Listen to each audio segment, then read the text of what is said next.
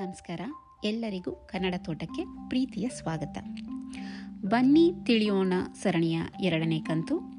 ಈ ಕಂತಿನ ವಿಚಾರ ಅಹಿಂಸೆ. ಗಾಂಧೀಜಿ ಕಂಡಂತೆ ಅಹಿಂಸೆ ಅಂದರೆ ಏನು ಅಂತ ಅರ್ಥ ಮಾಡಿಕೊಳ್ಳೋಣ. ಇದರಲ್ಲಿ ನಾನು ಅನೇಕ ಪುಸ್ತಕಗಳ ಕೃತಿಗಳ ನೆರವನ್ನು ಪಡ್ಕೊಂಡಿದ್ದೇನೆ. ಅದನ್ನು ಪುಸ್ತಕ, ಕೃತಿ, ಅದರ ಕರ್ತೃ ಎಲ್ಲವನ್ನು ತಿಳಿಸಿ ಆ ಗದ್ಯ ರೂಪವನ್ನು ಓದ್ತೇನೆ. ತಡ ಮಾಡದೆ ನೋಡೋಣವಾ.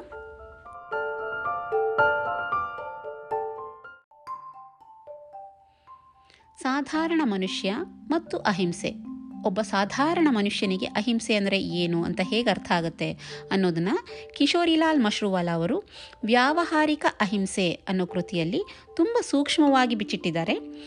ಕಿಶೋರಿಲಾಲ್ ಮಶ್ರುವಾಲಾ ಅವರು ಗಾಂಧೀಜಿಯ ಕಂಟೆಂಪ್ರರಿ, ಅವರೊಡನೆ ಒಡನಾಟ ಇಟ್ಕೊಂಡವರು, ಅವರಿಂದ ಪಾಸಿಟಿವ್ ಆಗಿ ಇನ್ಫ್ಲೂಯೆನ್ಸ್ ಆದವರು. ಮೂಲತಃ ಗುಜರಾತಿ ಕೃತಿ ಇದು. ಇದನ್ನು ಕನ್ನಡಕ್ಕೆ ಸಿದ್ಧವನಹಳ್ಳಿ ಕೃಷ್ಣ ಶರ್ಮಾ ಅವರು ಅನುವಾದಿಸಿದ್ದಾರೆ. ಆ ಗದ್ಯ ಹೀಗಿದೆ: ಮನುಷ್ಯ ಲೋಕದಲ್ಲಿ ಬಹುಜನಕ್ಕೆ ದುರಾಸೆ, ಅಶುಭಗಳೆಂದರೆ ಅಸಹ್ಯವೆಂದು ನನ್ನ ನಂಬಿಕೆ. ಶುಭ ಪ್ರವೃತ್ತಿಯನ್ನು ಕಂಡರೆ ಅವರಿಗೆ ಯಾವಾಗಲೂ ಗೌರವ ಉಂಟು. ಶುಭ ಮಾರ್ಗದಲ್ಲಿ ಸ್ವಲ್ಪ ದೂರ ನಡೆದೂ ನಡೆಯುತ್ತಾರೆ. ಬೇಸಾಯ, ಕೈಗಾರಿಕೆ, ಯುದ್ಧ ಸಂಬಂಧವಿಲ್ಲದ ಉದ್ಯೋಗ, ವಾಣಿಜ್ಯಗಳ ತಳಹದಿಯ ಮೇಲೆ ಕಟ್ಟಿದ ಎಲ್ಲ ನಾಗರಿಕತೆಗಳಲ್ಲೂ ಬಹುಸಂಖ್ಯರು, ಈ ಗುಂಪಿನವರೇ ದರೋಡೆಗಾರರಲ್ಲಿ, ನೆಲೆಯಿಲ್ಲದೆ ತಿರುಗುವವರಲ್ಲಿ ಈ ಗುಣ ಕಡಿಮೆ. ಯುದ್ಧೋದ್ಯೋಗ, ಯುದ್ಧದ ಕೈಗಾರಿಕೆಗಳಿಂದ ಬದುಕುವವರಲ್ಲೂ ಅಷ್ಟೆ. ಮನುಷ್ಯರಲ್ಲಿ ಅಧಿಕಾಂಶ ಜನಕ್ಕೆ ಹಿಂಸೆ ಅಸಹ್ಯವೆಂದರೆ ಅವರಿಗೆ ಹಿಂಸೆ ಮಾಡುವ ಸಾಮರ್ಥ್ಯವಿಲ್ಲವೆಂದಾಗಲಿ, ಹಿಂಸಾಪಂಥಿಯಾದ ನಾಯಕನ ಕೈ ಕೆಳಗೆ ಅವರನ್ನು ಹಿಂಸಾಕೃತಿಗೆ ಸಂಘಟಿಸಿ ಕಟ್ಟುವುದು ಸಾಧ್ಯವಿಲ್ಲವೆಂದಾಗಲಿ ಅಲ್ಲ, ಒಂದೊಂದು ಸಲ ಹಿಂಸಾ ಮದದಿಂದ ಉನ್ಮತ್ತರಾಗಲಾರರೆಂದೂ ಅಲ್ಲ. ಆದರೆ ಸ್ವಭಾವವಾಗಿ ಹಿಂಸಾ ಪ್ರಿಯರಲ್ಲ, ಅಹಿಂಸಾ ವಿರೋಧಿಗಳಲ್ಲ. ದೃಢವಾಗಿ ಉಪದೇಶ ಮಾಡಿದರೆ ಹಿಂಸೆಯನ್ನು ಬಿಟ್ಟು ಬಿಡಲಾದವರೂ ಅಲ್ಲ. ಅಷ್ಟೇಕೆ ಹಿಂಸೆ ಅಶುಭಗಳನ್ನು ಒಂದು ಕಡೆ, ಅಹಿಂಸೆ ಔದಾರ್ಯಗಳನ್ನು ಒಂದು ಕಡೆ ಇಟ್ಟು ಒಂದಾ ಒಂದನಾಯ್ದುಕೊಳ್ಳಿ ಎಂದರೆ ಬಹುಜನ ಅಹಿಂಸೆ ಔದಾರ್ಯಗಳನ್ನೇ ಆರಿಸಿಕೊಂಡರು. ತಮ್ಮ ನಿತ್ಯದ ಬದುಕಿಗೆ ಅದನ್ನೇ ಆರಿಸಿಕೊಳ್ಳುತ್ತಾರೆ. ಭಾರತ ದೇಶ ಒಂದೇ ಅಲ್ಲ, ಸ್ಥಿರವಾದ ಜನಾಂಗ ಇರುವ ಎಲ್ಲ ದೇಶಗಳಲ್ಲೂ ಇದು ಸತ್ಯ. ಸಾಧಾರಣ ಮನುಷ್ಯನಿಗೆ ತನ್ನ ಮನೆ, ಸಂಸಾರ, ಸೊತ್ತು, ದೇಶ, ಜನ ಎಂದರೆ ಪ್ರೀತಿ. ಅವನ್ನೂ ಪೂರ್ಣವಾಗಿ ತ್ಯಾಗ ಮಾಡಲು ಅವನು ಸಿದ್ಧನಲ್ಲ. ಅದಕ್ಕಾಗಿ ಕಾದಿಯಾನು ಮಡಿದಾನು. ಹೇಗೆ ಕಾದಬೇಕೆಂಬುದೇ ಪ್ರಶ್ನೆ. ಅದನ್ನು ನಿರ್ಣಯಿಸಬೇಕಾದವರು ಅವನ ದೊರೆ, ಅವನ ನಾಯಕರು. ಅವನದು ಭೋಲೆ ಸ್ವಭಾವ. ಸರಿಯಾಗಿ ದಾರಿ ತೋರಿಸದಿದ್ದರೆ, ಕಲಿಸಿ ನಡೆಸದಿದ್ದರೆ ಅವನು ಸಹಜವಾದ ಅವ್ಯವಸ್ಥಿತವಾದ ಹಿಂಸೆಗೆ ತೊಡಗಲೂಬಹುದು. ಮಕ್ಕಳು, ಮೃಗಗಳು ಹಾಗೆ ಮಾಡುತ್ತವೆ. ಆದರೆ ಸಾಧಾರಣ ಮಾನವನಿಗೆ ತಾನು ನಂಬಿದ ನಾಯಕನಿಟ್ಟ ಅಡಿಯಲ್ಲಿ ಅಡಿಯಿಡುವ ಇಷ್ಟ ಉಂಟು. ಬಾಬರ್, ಶಿವಾಜಿ, ಹಿಟ್ಲರ್ ಆಗಲಿ, ಬುದ್ಧ, ಗಾಂಧೀಜಿಯಾಗಲಿ ಒಂದೇ ಬಗೆಯ ಶ್ರದ್ಧೆಯಿಂದ ಅನುಸರಿಸುತ್ತಾನೆ. ಪ್ರತಿಯೊಂದು ಯುಗದಲ್ಲೂ ಪ್ರತಿಯೊಂದು ಸಮಾಜದಲ್ಲೂ ಕೆಲವರು ಅಸಾಧಾರಣ ಪುರುಷರು ಹುಟ್ಟುತ್ತಾರೆ. ಅವರ ಸ್ವಭಾವ ಅಸಾಧಾರಣ ಶುಭ ಪ್ರವೃತ್ತಿಯವದಾದರೂ ಆಗಬಹುದು, ಅಸಾಧಾರಣ ಅಶುಭ ಪ್ರವೃತ್ತಿಯವದಾದರೂ ಆಗಬಹುದು. ಶುಭವಾದರೆ ಅತ್ಯಂತ ಶುಭಕರವಷ್ಟೇ ಅಲ್ಲ, ಅದರಲ್ಲಿ ತೀವ್ರತರ ಆಸಕ್ತಿ. ಅಶುಭವಾದರೆ ಅದರಲ್ಲಿ ವಿಪರೀತ ರಾಗ. ಇಬ್ಬರಿಗೂ ಜನಜಂಗುಳಿಯನ್ನು ತಮ್ಮ ಹಿಂದೆ ಸೆಳೆದೊಯ್ಯಲು ಬೇಕಾದಷ್ಟು ಬುದ್ಧಿಶಕ್ತಿ, ಬೋಧನ ಶಕ್ತಿ ಇದೆ. ಶುಭ ನಾಯಕ ಮಾನವನ ಉತ್ತಮ ಪ್ರಕೃತಿಯನ್ನು ಹೊರಗೆ ಎಳೆಯುತ್ತಾನೆ. ಅಶುಭ ನಾಯಕ ಹೀನ ಸ್ವಭಾವವನ್ನು ಸೆಳೆಯುತ್ತಾನೆ. ಕೆಲವರಿಗೆ ಅದರ ಸೆಳೆತ ಹೆಚ್ಚು, ಕೆಲವರಿಗೆ ಇದರ ಸೆಳೆತ ಹೆಚ್ಚು. ಆದರೆ ಸಾಧಾರಣವಾಗಿ ಬಹುಜನಕ್ಕೆ ದೃಢ ಗುಣವಿಲ್ಲ. ಒಮ್ಮೆ ಇದು, ಒಮ್ಮೆ ಅದು, ಎರಡು. ಗಾಳಿ ಬೀಸಿದ ಹಾಗೆ, ಅಲೆ ಸುಳಿದ ಹಾಗೆ. ಆ ಜನರಲ್ಲಿ ಸ್ಥಿರವಾದ ಸ್ಪಷ್ಟವಾದ ಪರಿಣಾಮ ಹುಟ್ಟಿಸುವುದಿಲ್ಲ. ಶುಭಾಧಿಕ್ಯವು ಅಶುಭಾಧಿಕ್ಯವು ಅಲೆಗಳಂತೆ ಕೆಲವು ಕಾಲ ಇದ್ದು ತರುವಾಯ ಕರಗಿ ಹೋಗುತ್ತದೆ.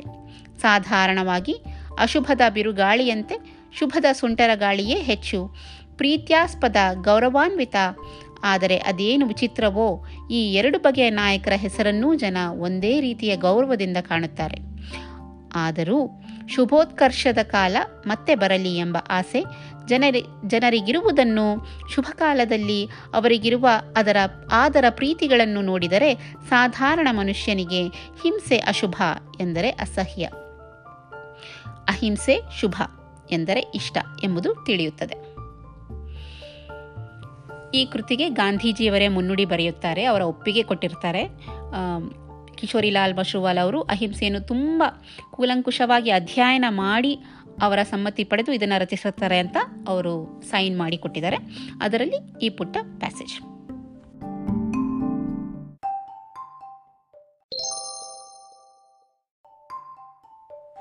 ವ್ಯಾವಹಾರಿಕ ಅಹಿಂಸೆ, ಕಿಶೋರಿಲಾಲ್ ಮಶ್ರುವಾಲಾ ಅವರು ಬರೆದ ಅದೇ ಕೃತಿಯಿಂದ ಇನ್ನೊಂದು ಗದ್ಯ, ಸಾಮಾಜಿಕ ಶುಭವರ್ತನೆಯ ಲಕ್ಷಣವೂ ಹಾಗೂ ಹಿಂಸೆಯು.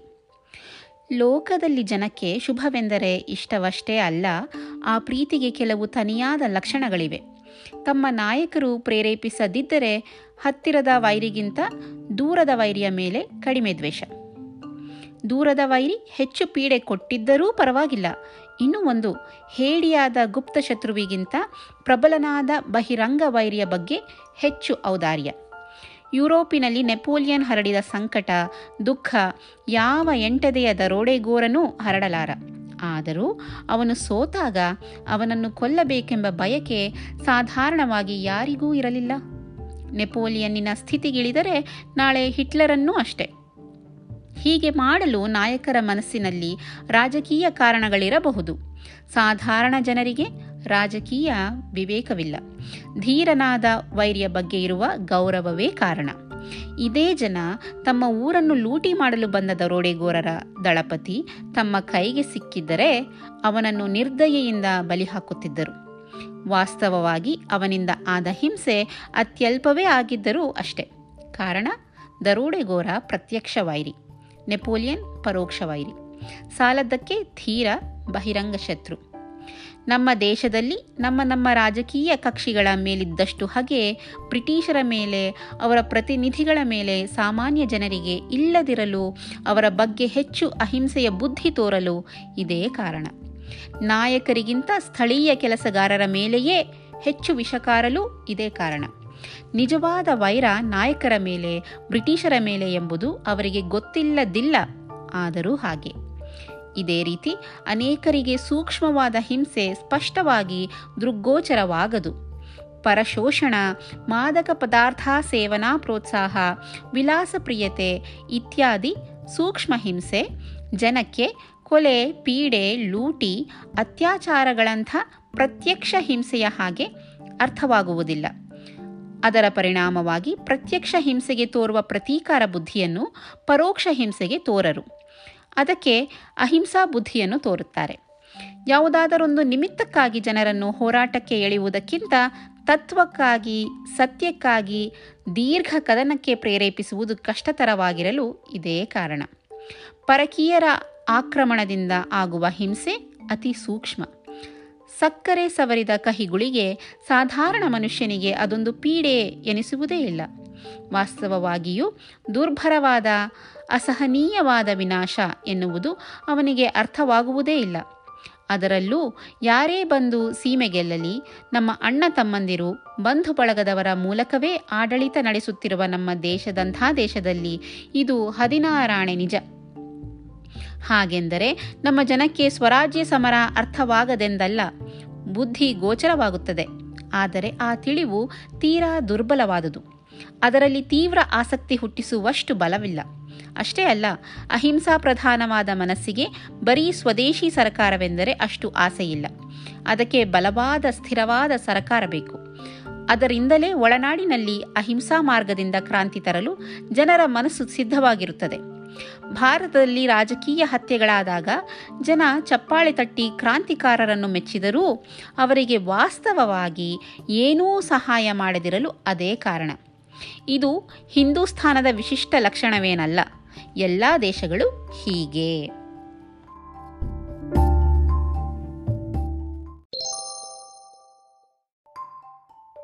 ವ್ಯಾವಹಾರಿಕ ಅಹಿಂಸೆ ಕೃತಿಯ ಮತ್ತೊಂದು ಗದ್ಯ. ಹಿಂಸಾ ಸಂಸ್ಥೆಗಳಿಗೂ ಅಹಿಂಸಾ ಸಂಸ್ಥೆಗಳಿಗೂ ಸಮಾನ ಸಂಗತಿಗಳು. ಹಿಂಸಾ ಪ್ರತೀಕಾರಕ್ಕೂ ಅಹಿಂಸಾ ವಿರೋ ವಿರೋಧಕ್ಕೂ ಸಮಾನವಾದ ವಿಷಯ ಕೆಲವು ಇವೆ. ಕದನ ತೀವ್ರವಾದ ಹಾಗೆ ಕದನರಂಗ ವಿಸ್ತಾರವಾದ ಹಾಗೆ ಹಿಂಸೆ ಅಹಿಂಸೆ ಎರಡರಲ್ಲೂ ಕೊಂಚ ಮಟ್ಟಿಗೆ ಸಾಧಾರಣ ಬಾಳುವೆಯಲ್ಲಿ ಅವ್ಯವಸ್ಥೆ, ಕಷ್ಟ, ಬಂಧು ಮಿತ್ರ ವಿಯೋಗ, ಅಧಿಕ ವ್ಯಯ, ವ್ಯಾಪಾರ ನಷ್ಟ, ಲಾಭಹಾನಿ, ಕದನಕ್ಕಾಗಿ ಸ್ವೇಚ್ಛೆಯಿಂದಲೋ ಬಲವಂತವಾಗಿಯೋ ಕೊಡಬೇಕಾದ ತೆರಿಗೆ, ಪ್ರಾಣಭಯ, ಆಸ್ತಿನಾಶ ಭಯ, ಅಭಾವ, ಅತಿ ದುಡಿತ, ಅಭ್ಯಾಸವಿಲ್ಲದ ಕೆಲಸಗಳ ನಿರ್ವಹಣಾ ಇತ್ಯಾದಿಗಳು ಸಂಭವಿಸುತ್ತವೆ. ಹಾಗೆಯೇ ಸಾವು, ಪೀಡೆ, ವಿನಾಶ, ಆಸ್ತಿನಾಶ, ಹೆಂಗಸರಾದರೆ ಅತ್ಯಾಚಾರ ಭಯ ಎರಡು ವಿಧಾನಗಳಲ್ಲೂ ಇವೆ. ಆದರೆ ಉಭಯ ಪಕ್ಷದಲ್ಲೂ ಹಿಂಸಾವಿಧಾನವಾದಾಗ ಆಗುವ ಕಷ್ಟ ನಷ್ಟ ಹೆಚ್ಚು. ಒಂದೇ ಕಡೆ ಹಿಂಸೆಯಾದರೆ ಕಡಿಮೆ ಎಂಬುದು ಸುಲಭವಾಗಿಯೇ ತಿಳಿಯುತ್ತದೆ. ಇದಿರಾಳಿಗೆ ಮದ್ದುಗುಂಡು ಇಲ್ಲವೆಂದು ತಿಳಿದಾಗ ದಾಳಿಗಾರ ಫಿರಂಗಿ ವಿಮಾನ, ಬಾಂಬು ಮುಂತಾದನ್ನು ತಯಾರಿಸಿ ತರುವ ಗೋಜಿಗೆ ಹೋಗಲಾರ. ಈ ಅಹಿಂಸಾವಾದಿಗಳನ್ನು ಬೆದರಿಸಲು ಎಲ್ಲೋ ನಾಲ್ಕು ತಂದಾನು. ಒಂದು ವೇಳೆ ಅಶಸ್ತ್ರಪಾಣಿಗಳಾದ ಇಡೀ ಜನಾಂಗವನ್ನೇ ಕತ್ತರಿಸಿ ತನ್ನ ಪೀಡೆಗೆ ಗುರಿಯಾದವರನ್ನು ಪ್ರತ್ಯಕ್ಷವಾಗಿ ತಾನು ಕಾಣುವ ಇಷ್ಟವಿಲ್ಲದೆ ತನ್ನ ಮನಸ್ಸಿಗೆ ಹಾಯಿ ಬಯಸಿದರೂ ಇಷ್ಟು ವಿಸ್ತಾರವಾದ ಯಂತ್ರ ಸೇನಾ ಬಲಾವಣೆಗೆ ಬೇಕಾಗಿಲ್ಲ. ಇದಿರಾಳಿಗಳಾದ ಅಹಿಂಸಾಪಂಥಿಗಳನ್ನು ಹಿಂದೂಸ್ಥಾನದಲ್ಲಿ, ಅಮೆರಿಕಾದಲ್ಲಿ ಇರುವ ಕಾಡು ಜನರ ಸ್ಥಿತಿಗೆ ತಂದಿಟ್ಟಾನು ನಿಜವೇ. ಆದರೆ ಹಿಂಸಾ ಪ್ರತೀಕಾರದಲ್ಲಿ ಸೋತಾಗ ಆಗುವ ನಷ್ಟಕ್ಕಿಂತ ನಾಶಕ್ಕಿಂತ ಅಹಿಂಸೆಯಲ್ಲಿ ಹೆಚ್ಚು ಆದೀತೆ. ಹಿಂಸೆಯಿಂದ ಗೆಲ್ಲಬೇಕಾದರೆ ಇದಿರಾಳಿಯ ಹಿಂಸೆಗಿಂತ ನಮ್ಮದು ಇಮ್ಮಡಿ ಭೀಕರವಾಗಿರಬೇಕು. ಎಲ್ಲೋ ಒಂದೆಡೆ ವ್ಯರ್ಥ ಹಿಂಸೆ ಮಾಡಿದರೆ ಏನು ಪ್ರಯೋಜನ? ಅಹಿಂಸೆಯಲ್ಲಿ ಗೆದ್ದರೆ ಮಾನವ ಸಮಾಜದ ಇನ್ನೊಂದು ಗುಂಪಿನೊಡನೆ ಸ್ನೇಹವಾಗಿದ್ದೀರಿ. ನಿಮ್ಮ ಅಹಿಂಸೆ ಪರಿಣಾಮಕಾರಿಯಾಗದಿದ್ದರೆ, ನಡುವೆಯೇ ನೀವು ಧೈರ್ಯಗೆಟ್ಟರೆ ಅದರಿಂದ ಏನು ಅವಮಾನವೋ? ಸಾವಿರದ ಒಂಬೈನೂರ ಹದಿನೆಂಟರಲ್ಲಿ ಜರ್ಮನಿಗೆ ಆದ, ಮೊನ್ನೆ ಫ್ರಾನ್ಸಿಗೆ ಆದ ಅವಮಾನಕ್ಕಿಂತಲೂ ಅವಮಾನವೇ. ಅಂತೆ ಹಿಂಸಾ ಕದನಕ್ಕಿರುವ ಆತಂಕ ಆಪತ್ತುಗಳೇ ಅಹಿಂಸಾ ಯುದ್ಧಕ್ಕೂ ಇವೆ. ಹಿಂಸೆಯಲ್ಲಿ ಪ್ರತಿಪಕ್ಷವನ್ನು ಸೋಲಿಸಲು ಕ್ರೂರ ಧೈರ್ಯ ಬೇಕು. ಅಹಿಂಸೆಯಲ್ಲಿ ಪ್ರತೀಕಾರ ಬುದ್ಧಿ ಇಲ್ಲದೆ ಆಪತ್ತನ್ನು ಎದುರಿಸಲು ಶಾಂತ ಸ್ಥೈರ್ಯ ಬೇಕು. ಶಸ್ತ್ರಪಾಣಿಯಾದ ಸಿಪಾಯಿಯ ಕ್ರೂರ ಧೈರ್ಯದಲ್ಲೂ ಯುದ್ಧದ ಅಪಾಯವನ್ನು ತಪ್ಪಿಸಿಕೊಳ್ಳುವ ಬಯಕೆ ಇದೆ. ಹಿಂಸಾ ಯುದ್ಧ ಬರೀ ಆಕ್ರಮಣ ಪ್ರಧಾನವಲ್ಲ. ಆಕ್ರಮಣವೂ ಇದೆ, ಸ್ವ ಸಂರಕ್ಷಣೆಯೂ ಇದೆ. ಅದೇ ಶಾಂತ ಸ್ಥೈರ್ಯದಲ್ಲಿ ಅಪಾಯದಿಂದ ಓಡಿ ಹೋಗುವ ಪ್ರಯತ್ನವಿಲ್ಲ. ಆದ್ದರಿಂದ ಸ್ವ ಸಂರಕ್ಷಣೆಯೇ ಇಲ್ಲ, ಅಪಲಾಯನ ನೀತಿ. ಆಕ್ರಮಣವಂತೂ ಇಲ್ಲವೇ ಇಲ್ಲ, ಅದೊಂದು ಅಗ್ನಿ ಪರೀಕ್ಷೆ. ಹಿಂದಿನ ಕಾಲದಲ್ಲಿ ತಮ್ಮ ನಿಷ್ಕಳಂಕವನ್ನು ತೋರಲು ಜನ ಮಾಡುತ್ತಿದ್ದಂಥದ್ದು. ಎರಡೂ ವಿಧಾನಗಳಿಗೂ ನಿರ್ಮಾಣ ಕಾರ್ಯಕ್ರಮ ಅತ್ಯಗತ್ಯ. ಪೂರ್ವ ಸಿದ್ಧತೆಗೆ, ಸಂಗ್ರಾಮ ಸಂಗ್ರಾಮ ಕಾಲಕ್ಕೂ ಎರಡಕ್ಕೂ ನಿರ್ಮಾಣ ಕಾರ್ಯಕ್ರಮ ಅಗತ್ಯ. ಶ್ರೀ ವಿನೋಬಾ ಒಂದು ಲೇಖನದಲ್ಲಿ ಹೇಳಿದ್ದಾರೆ, ಯುರೋಪಿನ ಯುದ್ಧ ಹಿಂಸಾಮಯ, ನಮ್ಮದು ಅಹಿಂಸಾಮಯ. ಆದರೂ ಯುದ್ಧದಿಂದ ನಾವು ಕಲಿಯಬೇಕಾದ ಪಾಠ ಎಷ್ಟೋ ಇವೆ. ಯುದ್ಧಕ್ಕೆ ಯಾವ ಆಯುಧವನ್ನೇ ಹಿಡಿಯಲಿ, ಇಂದಿನ ಯುದ್ಧವೆಂದರೆ ಸರ್ವವ್ಯಾಪಿಯಾದ ಸಾಮೂಹಿಕ ಸಹಕಾರವಿಲ್ಲದೆ ಸಾಧ್ಯವಿಲ್ಲ. ಅದರ ಗುರಿ ವಿಧ್ವಂಸ, ವಿನಾಶ. ಆದರೂ ಅದರ ಸರ್ವಸನ್ನಾಹವೂ ರಚನಾತ್ಮಕ. ಜರ್ಮನಿ ಎಂಟು ಕೋಟಿ ಜನರ ದೇಶ, ಎಪ್ಪತ್ತು ಲಕ್ಷ ಸೇನೆಯನ್ನು ಸಿದ್ಧ ಮಾಡಿದ್ದಾರೆ ಯುದ್ಧಕ್ಕೆ. ಮದ್ದು, ಗುಂಡು, ಬಾಂಬು, ಟ್ಯಾಂಕು ತಯಾರು ಮಾಡಿ ಅನ್ನ, ನೀರು ಒದಗಿಸಿದ್ದಾರೆ. ಸೇನೆಗೆ ಸೇರಿದವರು ಸೇರಲಾಗಿ ಉಳಿದವರಿಂದ ದೇಶದ ಆಡಳಿತವನ್ನು ಸುಗಮವಾಗಿ ನಡೆಸುತ್ತಿದ್ದಾರೆ. ದೇಶದ ಉದ್ಯೋಗ ಅಂತರಾಯವಿಲ್ಲದೆ ನಡೆವ ಹಾಗೆ ಮಾಡಿದ್ದಾರೆ. ಸಂಪತ್ ಪ್ರವಾಹ ಒಂದೇ ಸಮನೆ ಹರಿಯುವಂತೆ ಮಾಡಿದ್ದಾರೆ. ಇದಕ್ಕಾಗಿ ಶಾಲೆ, ಕಾಲೇಜು ಮುಚ್ಚಿದ್ದಾರೆ. ಉದ್ಯೋಗಗಳನ್ನೆಲ್ಲ ಸರ್ಕಾರದ ಸ್ವಾಧೀನ ಮಾಡಿದ್ದಾರೆ. ಜೀವನದ ಅಗತ್ಯ ಪದಾರ್ಥಗಳನ್ನು ನಿಗದಿ ಮಾಡಿ ಮಾಡಿದರೆ ದೇಶದಲ್ಲಿ ಒಗ್ಗಟ್ಟು ತಂದು ಇಡೀ ರಾಷ್ಟ್ರವು ಒಂದೇ ಮನಸ್ಸಿನಿಂದ ಒಂದೇ ಕೆಲಸದಲ್ಲಿ ತೊಡಗುವಂತೆ ಮಾಡಿದ್ದಾರೆ. ದೇಶವನ್ನೇ ಒಂದು ವ್ಯಕ್ತಿಯಾಗಿಸಿದ್ದಾರೆ. ಹೃದಯದಿಂದ ನಡೆಸಲ್ಪಡುವ ಅಂಗಾಂಗ ಸಮುದಾಯವಾದ ದೇಹದಂತೆ ಮಾಡಿದ್ದಾರೆ. ಈ ಸರ್ವತೋಮುಖವಾದ ಸರ್ವವ್ಯಾಪಿಯಾದ ವಿಶಾಲ ಕಾರ್ಯಕ್ರಮ ಉದ್ದೇಶ ವಿನ್ಯಾ ವಿನಾಶವೇ ಆದರೂ ಅದರಿಂದ ನಾವು ಕಲಿಯಬೇಕಾದ ಪಾಠ ಬಹಳ ಇದೆ.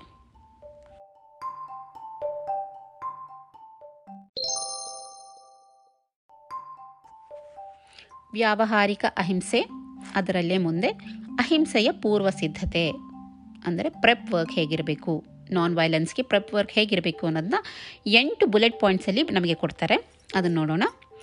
ಸಾಧಾರಣ ಮನುಷ್ಯನಿಗೆ ಸಾಧ್ಯವಾದಕ್ಕಿಂತ ಹೆಚ್ಚಿನ ಅಹಿಂಸೆಯನ್ನಾಗಲಿ ಔದಾರ್ಯವನ್ನಾಗಲಿ ನಾನು ಲೆಕ್ಕ ಹಿಡಿಯುವುದಿಲ್ಲ. ವ್ಯಾವಹಾರಿಕ ಅಹಿಂಸೆಯ ವಿವರಣೆಯಲ್ಲಿ ನಾನು ಹೇಳಿದಂತೆ ಹಿಂಸೆಯ ಅಭಾವ, ಔದಾರ್ಯ, ಅನುರಾಗದ ಸ್ವಭಾವವೇ ಅಹಿಂಸೆ. ಅದರಲ್ಲಿ ಸ್ವಾರ್ಥವಿಲ್ಲದ್ದಿಲ್ಲ, ಆದರೆ ನ್ಯಾಯವಾದ ಸ್ವಾರ್ಥ. ಅಂದರೆ ಜನಕ್ಕೆ ಇಷ್ಟನ್ನು ಸ್ಪಷ್ಟವಾಗಿ ತಿಳಿಸಿ ಹೇಳಬೇಕಾದದ್ದು ಅಗತ್ಯ. ನಂಬರ್ ಒನ್, ಏನೇ ಬರಲಿ ಹಿಂಸೆ ಸಲ್ಲದು. ಎಷ್ಟೇ ರೇಗಿಸಲಿ, ಮನಸ್ಸು ಕುದಿಯಲಿ, ತನಗೆ ಏನು ಅಪಾಯವಿಲ್ಲದೆಯೇ ಹಿಂಸೆ ಮಾಡಬಹುದು ಆಗಿರಲಿ, ಹಿಂಸೆ ಸಲ್ಲದು. ನಂಬರ್ ಟು, ವೈರಿ ಮಾಡಿದ ಎಂಥ ಅಮಾನುಷ ಕೃತ್ಯಕ್ಕೂ ಪ್ರತೀಕಾರ ಸಲ್ಲದು. ಸೇಡಿನ ಭಾವನೆಯೇ ಹೊಲ್ಲ. ತಾವೂ ಉದಾರರಾಗಿರಬೇಕು, ತಮ್ಮನ್ನು ನಡೆಸುವ ಸಂಸ್ಥೆಯೂ ಹಾಗೆ ಕ್ಷಮಾಶೀಲವಾಗಿದ್ದೀತೆಂದು ನಿರೀಕ್ಷಿಸಬೇಕು. ನಂಬರ್ ತ್ರೀ, ಗೆಲುವು ದೊರೆತಾಗ ಅನ್ಯಾಯವಾಗಿ ಲಾಭ ಸಂಪಾದಿಸಬಾರದು. ನಂಬರ್ ಫೋರ್, ವೈರಿಗಳಿಗೆ ಸಂಬಂಧಿಸಿದ್ದೇ ಆಗಲಿ, ತಮ್ಮ ಜನರಲ್ಲೇ ಉಳಿದವರಿಗೆ ಸಂಬಂಧಿಸಿದ್ದೇ ಆಗಲಿ, ಯಾವುದಾದರೂ ಅನ್ಯಾಯವಾದ ಹಕ್ಕನ್ನು, ಲಾಭವನ್ನು ತಾವು ಅನುಭವಿಸುತ್ತಿದ್ದರೆ ಅದನ್ನು ಬಿಟ್ಟುಕೊಡಲು ಸಿದ್ಧರಾಗಿರಬೇಕು. ನಂಬರ್ ಫೈವ್, ಅನುಕೂಲವಂತರು ತಮ್ಮ ಹಣದಲ್ಲಿ ಬಡವರಿಗೆ ಕೊಂಚ ಪಾಲು ಕೊಡಬೇಕು.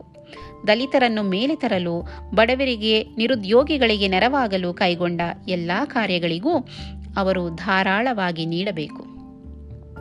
ನಂಬರ್ ಸಿಕ್ಸ್, ಈಗ ಉಪದೇಶಿಸುತ್ತಿರುವ ಅಹಿಂಸಾತ್ಮಕ ಅಸಹಕಾರಕ್ಕೂ ಹಿಂದಿನ ಕಾಲದಲ್ಲಿ ಹಿಂದೂಸ್ಥಾನದಲ್ಲಿ ರೂಢಿಯಲ್ಲಿದ್ದ ಅಸಹಕಾರಕ್ಕೂ ವ್ಯತ್ಯಾಸವಿದೆ. ಅದರಲ್ಲಿ ಮೈಗಾಯ ಮಾಡುವುದೊಂದು ಬಿಟ್ಟು ಉಳಿದೆಲ್ಲ ಬಗೆಯ ಹಿಂಸೆಯೂ ಇತ್ತು. ಇದಿರು ಪಕ್ಷದ ಬಗ್ಗೆ ಪ್ರೀತಿ, ದಯೆ, ಕ್ಷಮೆ ಕೊಂಚವೂ ಇರಲಿಲ್ಲ. ಕಡುತರ ದಂಡ ತೆಗೆದುಕೊಂಡೋ, ತೀಕ್ಷ್ಣ ಅವಮಾನಕ್ಕೆ ಗುರಿ ಮಾಡಿಯೋ ಆ ಬಹಿಷ್ಕಾರ, ಉಪಸಂಹಾರ. ಇಲ್ಲದಿದ್ದರೆ ಇಲ್ಲ. ಇದಿರು ಪಕ್ಷದವರು ನಮ್ಮ ಅಣ್ಣ ತಮ್ಮಂದಿರು, ದಾರಿ ಕೆಟ್ಟ ಅವರನ್ನು ದಾರಿಗೆ ತರಬೇಕೆಂಬ ಭಾವನೆಯೇ ಇಲ್ಲ, ತುಳಿದು ಹಾಕಬೇಕಾದ ಹಾಗೆ ಎಂದು. ಅಹಿಂಸಾತ್ಮಕ ಅಸಹಕಾರದ ಮನೋವೃತ್ತಿ ಬೇರೆ. ಇಲ್ಲಿ ಪ್ರತಿರೋಧದ ಉದ್ದೇಶ ಜಯಭೇರಿ ಬಾರಿಸುವುದಲ್ಲ, ವೈರಿ ವಿನಾಶವಲ್ಲ, ಉಭಯ ಪಕ್ಷಕ್ಕೂ ಗೌರವ ತರುವ ಚಿರಸ್ನೇಹ, ವಂಶಪಾರಂಪರ್ಯವಾಗಿ ಬೆಳೆಯುವ ದ್ವೇಷವಲ್ಲ, ಕೊಂಚ ಅನುಕೂಲ ಕಾಲ ಬಂದೊಡನೆ ನಿಲ್ಲಿಸಬೇಕಾದ ಬಹಿಷ್ಕಾರ. ಆ ಅಸಹಕಾರವು ಅಗತ್ಯಕ್ಕೆ ತಕ್ಕಷ್ಟು ಮಟ್ಟಿಗೆ ಮಾತ್ರ ಇರಬೇಕು.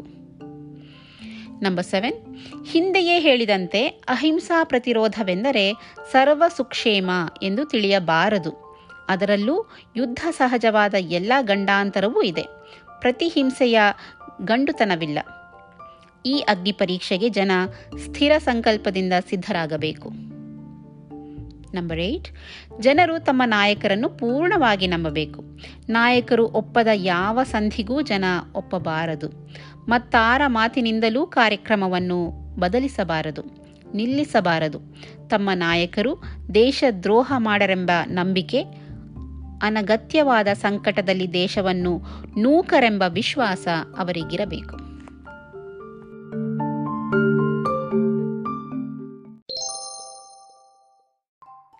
ಮುಂದೆ ಅಹಿಂಸೆ ಮತ್ತು ಸತ್ಯ ಇವೆರಡರ ರಿಲೇಷನ್ ಏನು ಅನ್ನೋದನ್ನ ಗಾಂಧೀಜಿಯವರು ತಮ್ಮ ಆತ್ಮಕಥೆಯಲ್ಲಿ ವಿವರಿಸ್ತಾರೆ.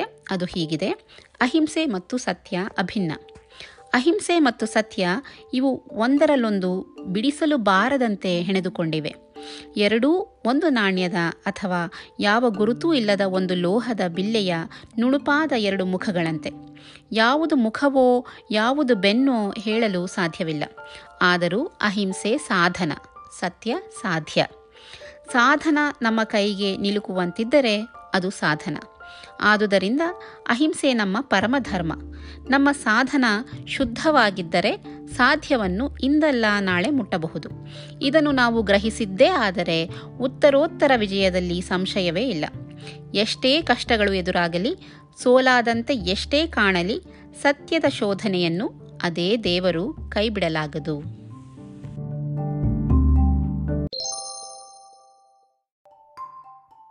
ಸತ್ಯ ಅಹಿಂಸೆ ಎಂಬ ಕೃತಿ ಗಾಂಧೀಜಿಯವರ ಕಲೆಕ್ಟಿವ್ ವರ್ಕ್ಸ್.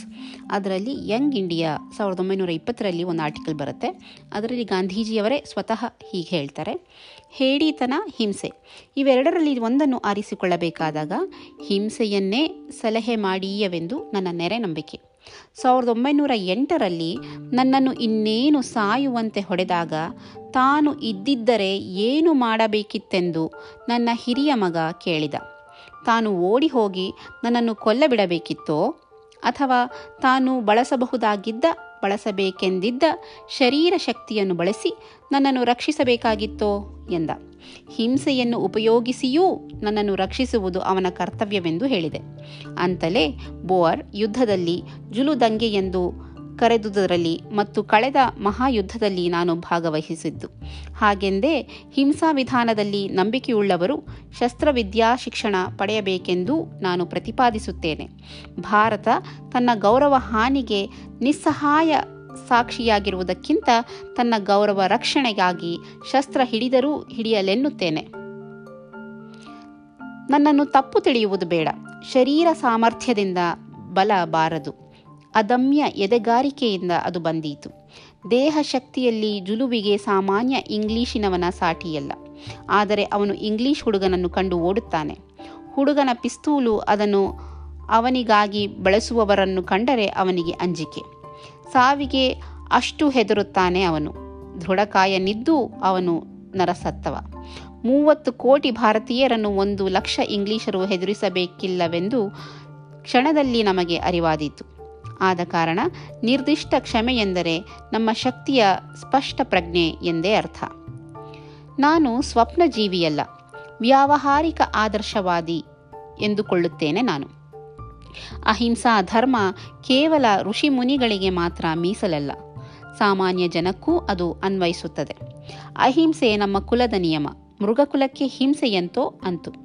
ಮೃಗದ ಅಂತಃಕರಣ ಸುಪ್ತ, ಶರೀರ ಬಲದ ಹೊರತು ಬೇರಾವ ನಿಯಮವೂ ಅದಕ್ಕೆ ಗೊತ್ತೇ ಇಲ್ಲ. ಮಾನವನ ಗೌರವವಾದರೂ ಉನ್ನತತರ ನಿಯಮಕ್ಕೆ, ಆತ್ಮಬಲಕ್ಕೆ ನಿಷ್ಠೆ ಬಯಸುತ್ತದೆ. ಭಾರತ ದುರ್ಬಲ, ಆದುದರಿಂದ ಅಹಿಂಸೆಯನ್ನು ಅನುಸರಿಸಲಿ ಎಂದು ವಾದಿಸುತ್ತಿಲ್ಲ ನಾನು. ಅದು ತನ್ನ ಬಲ ಶಕ್ತಿ ಅರಿತು ಅಹಿಂಸೆ ಆಚರಿಸಬೇಕೆನ್ನುತ್ತೇನೆ.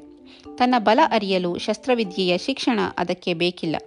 ನಾವು ಕೇವಲ ಮಾಂಸದ ಮುದ್ದೆಯೆಂದು ತಿಳಿಯುವುದರಿಂದಲೋ ಏನೋ ಅದು ಅಗತ್ಯವೆನಿಸಿತು. ಅವಿನಾಶಿಯಾದ ಪ್ರತಿಯೊಂದು ಭೌತ ದೌರ್ಬಲ್ಯವನ್ನೂ ಗೆದ್ದು ಮೇಲೇರಬಲ್ಲ, ಇಡೀ ಜಗತ್ತಿನ ಭೌತ ಬಲವನ್ನೆಲ್ಲ ಎದುರಿಸಬಲ್ಲ ಆತ್ಮವೊಂದು ತನಗಿದೆಯೆಂದು ಭಾರತ ಮನಗಾಣಲೆಂದು ನನ್ನ ಆಸೆ.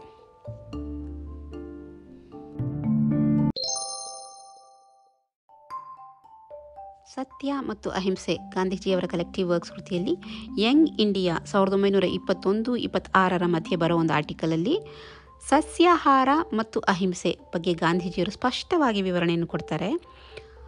ಅಸಹಕಾರದ ಅಂಗವಾಗಿ ಸಸ್ಯಾಹಾರದ ಪ್ರಚಾರವನ್ನು ಮಾಡಬೇಕೆಂದು ನಾನು ಯಾರಿಗೂ ಅಧಿಕಾರ ಕೊಟ್ಟಿಲ್ಲ.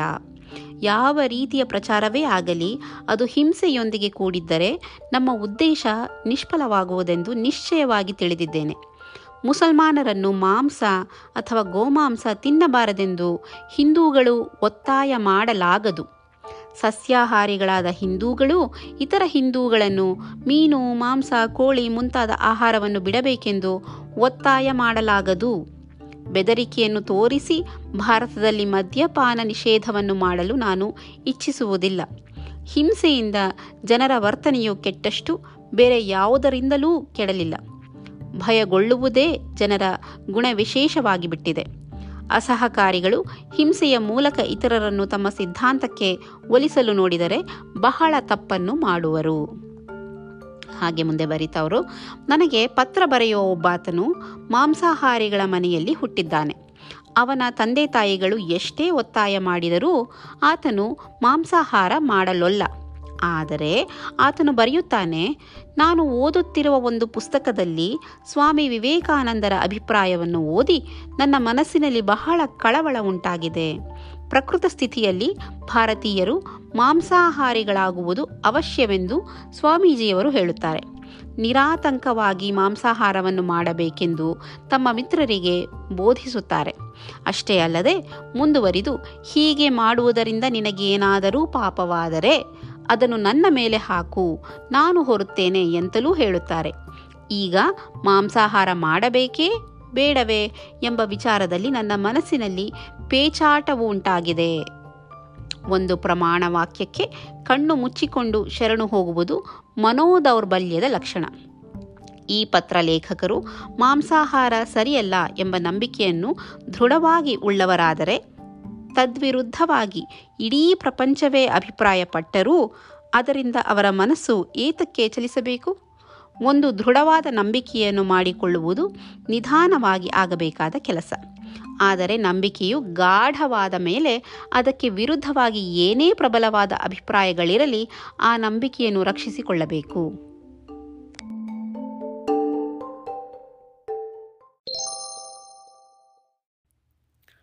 ಮುಂದಿನದು ಎಲ್ಲರ ಹೆಚ್ಚಿನ ಹಿತ ಅನ್ನೋ ಗದ್ಯ ರೂಪದಲ್ಲಿ ಗಾಂಧೀಜಿಯವರು ಯಂಗ್ ಇಂಡಿಯಾ ಪತ್ರಿಕೆಯಲ್ಲಿ ಎರಡು ಪ್ರಸಂಗಗಳನ್ನು ಮುಂದಿಟ್ಟು ತಮ್ಮ ಅಹಿಂಸಾ ತತ್ವವನ್ನು ಹೇಗೆಲ್ಲ ಜನ ಮಿಸ್ಅಂಡರ್ಸ್ಟ್ಯಾಂಡ್ ಮಾಡ್ಕೊಂಡಿದ್ದಾರೆ ಅನ್ನೋದನ್ನು ತುಂಬ ಕೂಲಂಕುಷವಾಗಿ ವಿವರಿಸಿ ಹೇಳ್ತಾರೆ. ಅದನ್ನು ನೋಡೋಣ.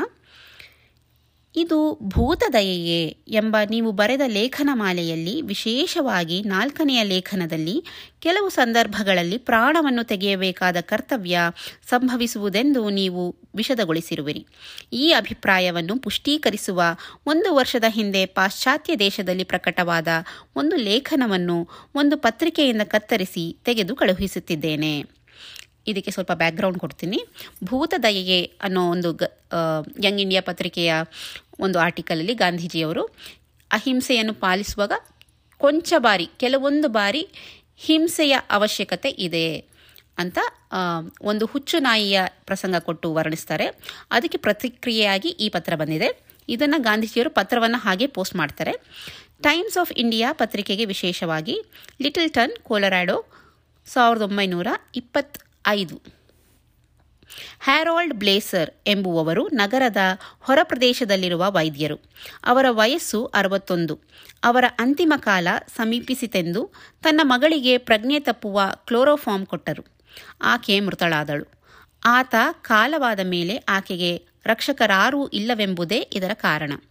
ಈ ಮೊಕದ್ದಮೆಯ ವಿಚಾರಣೆಯಾದಾಗ ಪಂಚಾಯತುದಾರರು ಹದಿನಾಲ್ಕು ಗಂಟೆಗಳ ದೀರ್ಘಕಾಲ ಚರ್ಚೆಯ ನಂತರ ಒಮ್ಮತವನ್ನು ಹೇಳಲಾಗದೇ ಹೋದರು.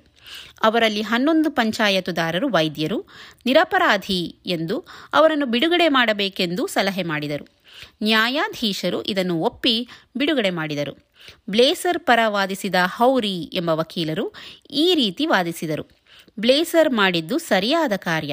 ಅವರ ಮಗಳನ್ನು ಮೂವತ್ತೆರಡು ವರ್ಷಗಳು ಕಾಪಾಡುತ್ತಾ ಬಂದಿದ್ದರು. ಆಕೆ ಬುದ್ಧಿಹೀನಳು, ಹೆಳವಳು, ಮೂಕಳು. ಇತರರು ಅಗಿದ ಆಹಾರವನ್ನು ಅವಳಿಗೆ ಕೊಡಬೇಕಾಗಿತ್ತು. ಇಂತಹವಳನ್ನು ಹೆರರ ವಶಕ್ಕೆ ಒಪ್ಪಿಸಲು ಅವರಿಗೆ ಇಷ್ಟವಿರಲಿಲ್ಲ. ಆಕೆಗೆ ಆತ್ಮವೇ ಇದ್ದಿರಲಾರದು. ಹೋದ ವರ್ಷ ಇದೇ ಸಮಯದಲ್ಲಿ ಪ್ಯಾರಿಸ್ನಲ್ಲಿ ನಡೆದ ಒಂದು ಘಟನೆಯನ್ನು ಓದಿದ ನೆನಪು. ಒಬ್ಬ ನಟಿಯನ್ನು ಪ್ರೀತಿಸುತ್ತಿದ್ದ ಒಬ್ಬಾತನು ರೋಗಗ್ರಸ್ತನಾಗಿ ಬಹಳ ಯಾತನೆಯನ್ನು ಅನುಭವಿಸುತ್ತಿದ್ದನು. ಅದು ಗುಣಮುಖವಾಗುವ ಆಸೆ ಇರಲಿಲ್ಲ. ತನ್ನ ಪ್ರಾಣವನ್ನು ತೆಗೆಯಬೇಕೆಂದು ಅವನ ತೀವ್ರವಾದ ಇಚ್ಛೆಗನುಸಾರ ಆ ನಟಿ ಅವನನ್ನು ಗುಂಡಿನಿಂದ ಹೊಡೆದು ಅವನ ಪ್ರಾಣ ನಷ್ಟ ಮಾಡಿದಳು. ಕೊಲೆ ಮಾಡಿದ ಅಪರಾಧಕ್ಕಾಗಿ ಆ ನಟಿಯನ್ನು ವಿಚಾರಣೆಗೆ ಗುರಿ ಮಾಡಿದರು. ಆದರೆ ಎಲ್ಲ ಸಂದರ್ಭಗಳನ್ನೂ ಪರಿಶೀಲಿಸಿ ಆ ನಟಿಯು ನಿರಪರಾಧಿ ಎಂದು ಪಂಚಾಯತುದಾರರು ಬಿಡುಗಡೆ ಮಾಡಿದರು. ಈ ತೀರ್ಮಾನವನ್ನು ಪುಷ್ಟೀಕರಿಸಲು ಫ್ರಾನ್ಸ್ ದೇಶದಲ್ಲಿ ಯಾವ ಕಾನೂನೂ ಇಲ್ಲ. ಆದರೆ ಡೆನ್ಮಾರ್ಕ್ ದೇಶದಲ್ಲಿ ಇಂತಹ ಕಾನೂನಿದೆ ಎಂದು ನಾನು ಓದಿದ್ದೇನೆ. ಸುಖವಾದ ರೀತಿಯಲ್ಲಿ ಜೀವ ಕೊನೆಗಾಣುವಂತೆ ಇಂತಹ ಸನ್ನಿವೇಶಗಳನ್ನು, ಪ್ರಾಣವನ್ನು ತೆಗೆಯಲು ಕೆಲವರಿಗೆ ಕಾನೂನು ಅಧಿಕಾರ ಕೊಟ್ಟಿದೆ. ಈ ಉದಾಹರಣೆಗಳು ನಿಮಗೂ ನನ್ನಂತಹ ನಿಮ್ಮ ಪತ್ರಿಕೆಯ ಇತರ ಓದುಗರಿಗೂ ಗಮನಾರ್ಹವಾಗಬಹುದೆಂದು ಇದನ್ನು ಬರೆದಿದ್ದೇನೆ ಅಂತ ಇಲ್ಲಿವರೆಗೂ ಆ ಪತ್ರ ಬರೆದವರ ಆ ಎರಡು ಪ್ರಸಂಗಗಳನ್ನು ಗಾಂಧೀಜಿ ಹಾಗೆ ಪೋಸ್ಟ್ ಮಾಡ್ತಾರೆ. ಇದಕ್ಕೆ ಇನ್ನು ಮುಂದೆ ಗಾಂಧೀಜಿಯವರು ಹೀಗೆ ಉತ್ತರಿಸ್ತಾರೆ: ನನ್ನ ನಿಲುವನ್ನು ಸ್ಪಷ್ಟಪಡಿಸಲು ಸಹಾಯ ಮಾಡುವುದರಿಂದ ಈ ಪತ್ರವನ್ನು ಪ್ರಕಟಿಸುತ್ತಿದ್ದೇನೆ. ಕ್ರಮವಾಗಿ ಯಂಗ್ ಇಂಡಿಯಾ ಪತ್ರಿಕೆಯನ್ನು ತಪ್ಪದೇ ಓದುವ ಈ ಪತ್ರ ಲೇಖಕರೇ, ನನ್ನ ವಿಚಾರವನ್ನು ತಪ್ಪಾಗಿ ಗ್ರಹಿಸಿದ ಮೇಲೆ ಇತರರು, ಒಮ್ಮೊಮ್ಮೆ ನನ್ನ ಪತ್ರಿಕೆಯನ್ನು ನೋಡುವವರು, ಇದೇ ರೀತಿಯ ಪ್ರಮಾದಕ್ಕೆ ಒಳಗಾಗಿರಬಹುದು. ಸಂದರ್ಭ ಸಿಕ್ಕೀತೆ ಎಂದು ಕಾದಿದ್ದು ಹಿಂಸೆಯನ್ನು ಆಚರಿಸಲು ಬಯಸುವ ಒಂದು ಸಾಂಪ್ರದಾಯಿಕವಾಗಿ ಬೆಳೆದು ಬಂದಿರುವ ಕಠಿಣ ಹೃದಯ ಉಳ್ಳವರಾಗಿದ್ದೇವೆ. ಈ ಪರಿಸ್ಥಿತಿಯಲ್ಲಿ ನನ್ನ ಲೇಖನವು ಅಪಾರ್ಥಕ್ಕೆ ಎಡೆಗೊಡುವುದೆಂದು ಕೆಲವರು ನನ್ನ ಅವಗಾಹನೆಗೆ ತಂದರು. ಮಾರ್ಮಿಕ ವಿಚಾರಗಳ ಪರಿಶೀಲನೆಯನ್ನು ಬಹಳ ಜಾಗರೂಕತೆಯಿಂದ ಮಾಡಬೇಕು. ಇದು ನಮ್ಮ ಕರ್ತವ್ಯ. ಆದರೆ ಮೂಲಭೂತವಾದ ತತ್ವಗಳ ವಿಚಾರವನ್ನು ಬಿಚ್ಚು ಮನಸ್ಸಿನಿಂದಲೂ ಪ್ರಾಮಾಣಿಕವಾಗಿಯೂ ಮಾಡುವುದಕ್ಕೆ ನಮ್ಮ ವಾಕ್ಯಗಳನ್ನು ದುರುಪಯೋಗ ಮಾಡಬಹುದೆಂಬ ಭೀತಿ ತಡೆಯಾಗಿರಬಾರದು. ನನ್ನ ಮಟ್ಟಿಗೆ ಹೇಳಬಹುದಾದರೆ ನಾನು ಬಹಳ ಶ್ರದ್ಧಾಭಕ್ತಿಗಳಿಂದ ಚರ್ಚೆ ಮಾಡಿ ನನ್ನ ವಿಚಾರವನ್ನು ವಿಶದಗೊಳಿಸಿ ವಿಚಾರ ವಿನಿಮಯ ಮಾಡಿದ ಬಳಿಕ ನನಗೆ ಸರಿ ಎಂದು ತೋರುವ ದಾರಿಯಲ್ಲಿ ಸಾಗಲು ಕಲಿಯುತ್ತೇನೆ. ಆ ದಾರಿಯಲ್ಲಿ ಮುಂದುವರಿಯುತ್ತೇನೆ. ನಾನು ಮೇಲೆ ಎತ್ತಿ ಬರೆದಿರುವ ಪತ್ರ ಇದಕ್ಕೆ ನಿದರ್ಶನ. ಈ ಚರ್ಚೆಯಿಂದ ಈ ಪತ್ರ ಲೇಖಕರಿಗೂ ನನಗೂ ಒಂದೇ ತತ್ವದ ಅರ್ಥ ನಿರೂಪಣೆಯಲ್ಲಿ ಭಿನ್ನಾಭಿಪ್ರಾಯ ಇದೆಯೆಂದು ವೇದ್ಯವಾಗಿದೆ. ನನ್ನ ನಿಲುವಿನ ಪ್ರಕಾರ ಡಾಕ್ಟರ್ ಬ್ಲೇಸರ್ರನ್ನು ಬಿಡುಗಡೆ ಮಾಡಿದ್ದು ಸರಿಯೇ, ಆದರೆ ಆತನು ತನ್ನ ಮಗಳ ಜೀವವನ್ನು ಕೊನೆಗಾಣಿಸಿದ್ದು ತಪ್ಪೆಂದು ನನ್ನ ಅಭಿಪ್ರಾಯ. ತನ್ನ ಸುತ್ತಮುತ್ತಲಿನವರ ಜೀವ ಕಾರುಣ್ಯದಲ್ಲಿ ಆತನಿಗೆ ಸಾಕಷ್ಟು ನಂಬಿಕೆ ಇಲ್ಲವೆಂದು ಅರ್ಥವಾಗುತ್ತದೆ. ಇತರರು ತನ್ನ ಮಗಳನ್ನು ಸರಿಯಾಗಿ ನೋಡಿಕೊಳ್ಳಲಾರರೆಂದು ಆತ ಭಾವಿಸಬಾರದಾಗಿತ್ತು. ನಾನು ವಿವರಿಸುವ ಸಂದರ್ಭಗಳಲ್ಲಿ ನಾಯಿಗಳ ಪರಿಸ್ಥಿತಿ ಬೇರೆ ತರಹದ್ದು. ಡಾಕ್ಟರ್ ಬ್ಲೇಸರ್ರ ಉದಾಹರಣೆ ಹೊಂದುವುದಿಲ್ಲ. ಬುದ್ಧಿಹೀನನಿಗೆ ಆತ್ಮವೇ ಇಲ್ಲವೆಂದು ನಾನು ಒಪ್ಪಲಾರೆ. ಮೂಕ ಪ್ರಾಣಿಗಳಿಗೂ ಆತ್ಮವಿದೆ ಎಂದು ನನ್ನ ನಂಬಿಕೆ. ಇದಕ್ಕೂ ಕಠಿಣವಾದ ಸಮಸ್ಯೆಯನ್ನು ಮತ್ತೊಬ್ಬ ಪತ್ರಲೇಖಕರು ನನ್ನ ಮುಂದೆ ಇಟ್ಟಿದ್ದಾರೆ. ಅವರ ಹೇಳಿಕೆಯನ್ನು ಹೀಗೆ ಸಂಗ್ರಹಿಸಬಹುದು: ನಿಮ್ಮ ನಿಲುವಿಗೆ ನನ್ನ ಮೆಚ್ಚುಗೆ ಇದೆ, ಅದೊಂದೇ ಸರಿಯಾದ ನಿಲುವು. ಆದರೆ ನಿಮ್ಮ ತರ್ಕದಿಂದ ಬಹುಜನರ ಹೆಚ್ಚಿನ ಹಿತಸಾಧನೆ ಎಂಬ ತತ್ವವನ್ನೇ ಮುಟ್ಟುವುದಲ್ಲದೆ ಈ ಸಿದ್ಧಾಂತವನ್ನೇ ಯುಟಿಲಿಟೇರಿಯನ್ ಉಪಯುಕ್ತತೆ ಎಂದು ಹೇಳುತ್ತಾರೆ. ಹೀಗೆಂದ ಮೇಲೆ ಈ ಸಿದ್ಧಾಂತಕ್ಕೂ ಅಹಿಂಸೆಯ ಸಿದ್ಧಾಂತಕ್ಕೂ ಏನು ಭೇದ? ಈ ಪ್ರಯೋಜನ ಸಿದ್ಧಾಂತದಲ್ಲಿ ಅಹಿಂಸೆಯ ಸೋಗಿಲ್ಲ. ಬಹುಜನರ ಹೆಚ್ಚಿನ ಹಿತವನ್ನು ಸಾಧಿಸಲು ಪ್ರಾಣನಾಶವನ್ನು ಮಾಡಲು ಅಲ್ಲಿ ಹಿಂಜರಿಯುವುದಿಲ್ಲ. ಪ್ರಥಮತಃ ಒಂದು ಕರ್ಮದ ಬಾಹ್ಯ ರೂಪ ಒಂದೇ ಆಗಿದ್ದರೂ ಅದರ ಉದ್ದೇಶವೇನೆಂಬುದರಲ್ಲಿ ಅದರ ಅರ್ಥ ಬೇರೆಯಾಗುತ್ತದೆ. ಉದಾಹರಣೆಗೆ, ಪಾಶ್ಚಾತ್ಯ ದೇಶಗಳಲ್ಲಿ ಅಹಿಂಸೆಯ ಆಚರಣೆ ಎಂದರೆ ಅದು ಮಾನವ ಮಾರ್ಗದೊಂದಿಗೆ ಮಾತ್ರ ನಿಲ್ಲುತ್ತದೆ. ಅದರಲ್ಲಿಯೂ ಎಷ್ಟು ಸಾಧ್ಯವೋ ಅಷ್ಟರ ಮಟ್ಟಿಗೆ ಅದರ ಆಚರಣೆ.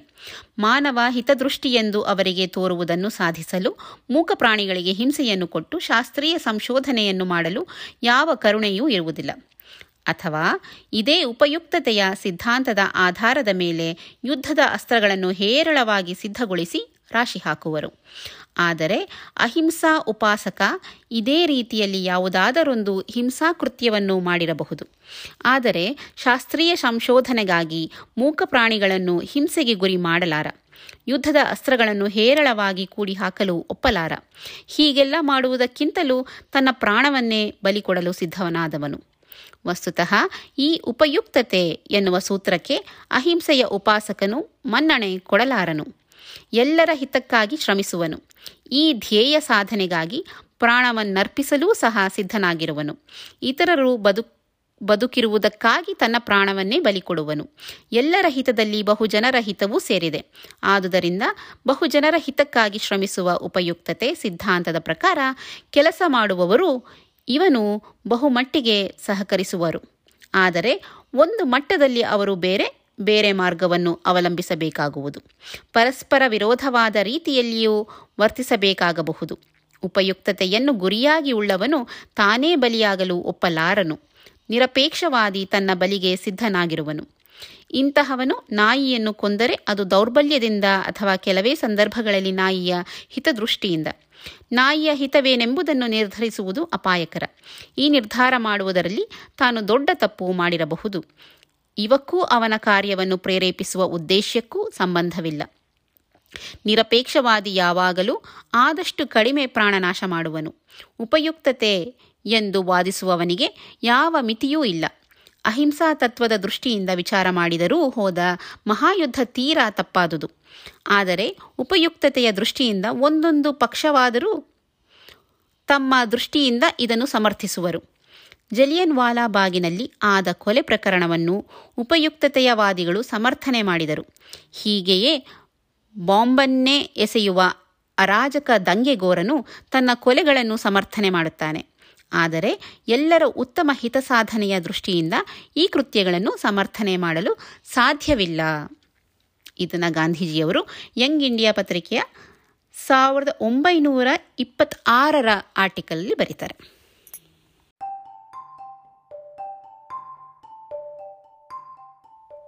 ಕೇಳಿದ್ರಲ್ಲ, ಇದು ಗಾಂಧೀಜಿ ಕಂಡಂತೆ ಅಹಿಂಸೆ. ನನಗಂತೂ ಈ ವಾಚನ ತುಂಬ ಖುಷಿ ಕೊಟ್ಟಿದೆ. ಖುಷಿಗಿಂತ ಹೆಚ್ಚಾಗಿ ನನ್ನ ಥಿಂಕಿಂಗನ್ನು ಇನ್ನೂ ಡೀಪಾಗಿ ಹೋಗೋ ಹಾಗೆ ಮಾಡಿದೆ. ಮುಂದಿನ ಸಂಚಿಕೆಯಲ್ಲಿ ಇವರದೇ ಗಾಂಧೀಜಿದೆ ಸತ್ಯಾಗ್ರಹ ಅನ್ನೋ ವಿಷಯವನ್ನು ನೋಡೋಣ. ಅದರಲ್ಲೂ ತುಂಬ ಸುಂದರವಾದ ವಿವರಗಳಿದೆ, ಅದರ ಬಗ್ಗೆ ತಿಳ್ಕೊಳ್ಳೋಣ.